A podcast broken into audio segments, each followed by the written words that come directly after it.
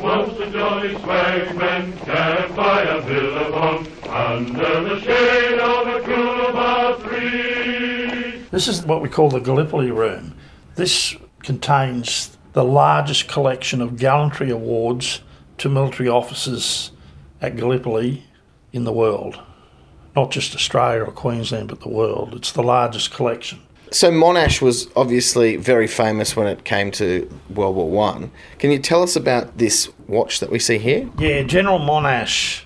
They were in France at the time, and uh, there was a raiding party led by a Sergeant Garcia. And at the time, the sergeant didn't have any watch or, or couldn't tell the time. And so Monash handed him his fob watch. The raid was successful. At the end of the war, the sergeant wrote to General Monash and offered him back his watch, and the general told him to keep it because of his brave deeds that night and his heroism. So it is now in this museum. It is the original Monash watch. Amazing. It's made its way back to Australia again. Yes, like a lot of these things. But John Myers has collected over the years. He has um, dedicated this museum to the memory of his two kids, Jeffrey and Karen, who were tragically killed in a traffic crash at Gympie in 1982. So everything you see here is dedicated to them. So you'll see there's not only medals, there's stuff taken from Gallipoli, bits of shrapnel, water bottles, all sorts of things. So very historical here. The stuff here that you've said is close to Canberra in a lot of ways. Dr. Brendan Nelson, who used to run the Canberra War Memorial, has been through here twice and he's shaken his head and he's gone, This stuff should be in Canberra. And we basically told him to jog on.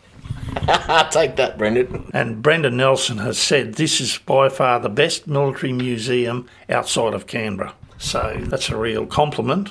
And a lot of local people in Maryborough don't realise it's here and don't realise what's inside. And I urge them to come along and have a look. It's well and truly worth it. And if they get a portside pass, it costs them $20, but they'll get into the three museums. They'll get into this museum, the bond store, and also the, the story bank. So well worth it.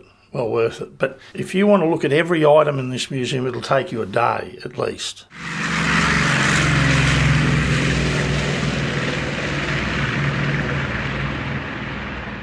This particular display here is Air Vice Marshal Joseph Cox. He was an RAF officer. This is some of his memorabilia that's ended up here.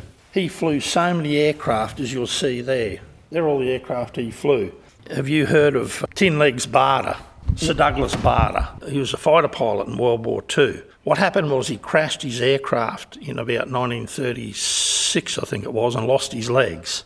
He fought to get back into the Air Force and uh, he got in, and there's a picture of him there with Cox. It was this man, Air Vice Marshal Cox, that gave him back his wings in the war. Bader was a successful fighter pilot. He could outmaneuver a lot of other pilots because the fact he didn't have legs and the blood didn't flow down to his feet, so he didn't black out. But he was shot down and he ended up captured. He kept trying to escape and he ended up in Colditz, World War II German prisoner of war camp, and that's where he spent the rest of the war.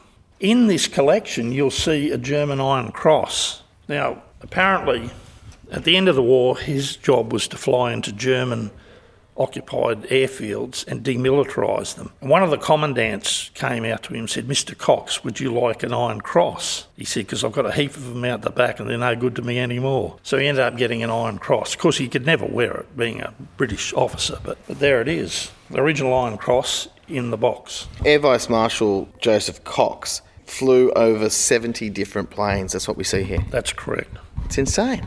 Yeah. Well, my son's a pilot. They love their aeroplanes. They just uh, Right into it. right into it, and um, it's amazing over the years what he has flown. You know, Hurricanes, Spitfires, Blenheims, Handley Pages, right up to the uh, the English Electric Canberra, Wow. which was still in service in the 60s and the, and the early 70s in Australia. So that's a fantastic career.